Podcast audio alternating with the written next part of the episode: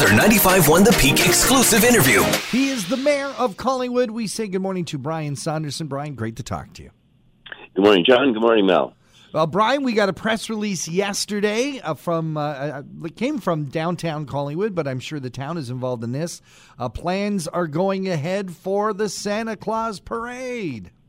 Yes, it's showing us uh, the evolution as we start to emerge uh, from the pandemic. there will be Halloween this year, and there will be a Santa Claus parade this year. So that's two very big milestones that we all used to take for granted. Oh, absolutely. Yeah, Black Harvest is happening in mm-hmm. downtown Collingwood on the 30th. So this Saturday, you can take advantage and take the kids out, go trick or treating. So that's great news. Now, how the Santa Claus parade is going to work, that's still up in the air. So we'll figure that out as the time comes. But you're right, one step at a time, right? Yes, yes, absolutely. And we've heard from the Premier that they've opened, uh, taking away restrictions for um, restaurants mm-hmm. and theater and uh, and uh, other uh, industries that have been very much impacted by uh, by the pandemic. So as we slowly emerge and get people vaccinated, we have to be cautious. We know that the vaccine doesn't prevent you from getting COVID, so uh, so we'll still need to uh, govern ourselves.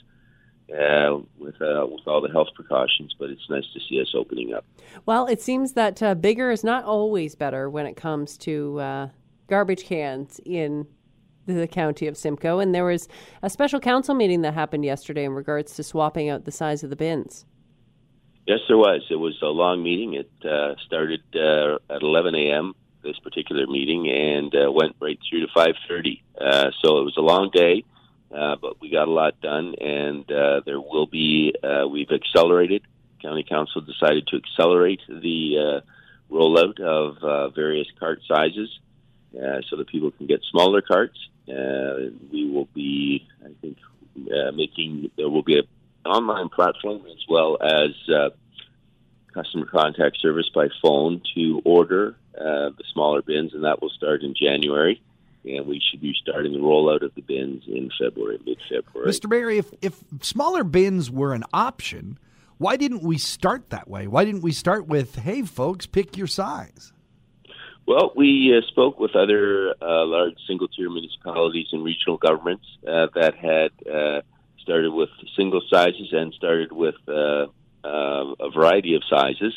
And the rationale at the time was that the time and cost in the initial rollout uh, was increased dramatically when you provided a number of options uh, because people had to select and then you had to order the various sizes. And they found that once those carts were rolled out, there was the same number uh, or the same order magnitude of people who were requesting different cart sizes. So that it, it, uh, increased the initial costs, and then there was still the costs after the fact to make changes. So uh, that's the decision that the council made uh, early in this process, and we've changed that decision now. Um, uh, and so we'll be making sure that we've accelerated uh, the uh, card options uh, for residents.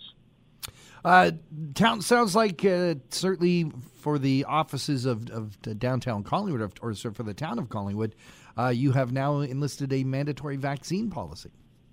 We have. That was passed this past Monday night at council, and we have mandated that all council members all committee members uh, and all staff must be vaccinated by January 1st uh, of 2022, and uh, and made uh, um, a number of changes to the opening of town hall.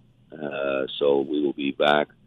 Uh, we've asked staff to come back with a report, but getting back to um, having all well, all employees that can work from the town hall back at town hall.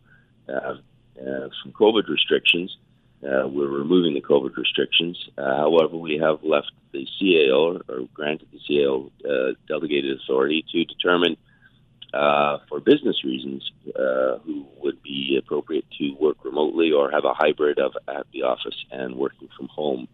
Uh, prior to the COVID outbreak, we were bursting at the seams at Town Hall and we were looking at accommodations. So COVID has shown us that uh, that people uh, you know, we can be just as effective working in home environments. Uh, so for cost savings measures, um, there may be an opportunity for uh, the CAO to have a hybrid work uh, environment where some people work from home certain days a week and there's space sharing and those sorts of things so that we can alleviate um, the need for um, renting space. The mandatory vaccine at Town Hall, will that apply to those once uh, we start having public meetings again and meetings in the council chambers? Will that uh, will that also mean to those deputized to, to appear at at uh, public meetings for those wanting to watch? Will you have to be double vaxxed? Uh, staff are working on that. We've mandated that council meetings uh, be be live um, by uh, January third, I think it is, um, uh, and we'll have to work out how we do deputations uh, based on having proper spacing requirements for council and staff, and it may be that it's a hybrid session. that has yet to be determined be interesting to see how you work that out. And finally, today, big day for uh, basketball fans. Yeah, healthy, active living.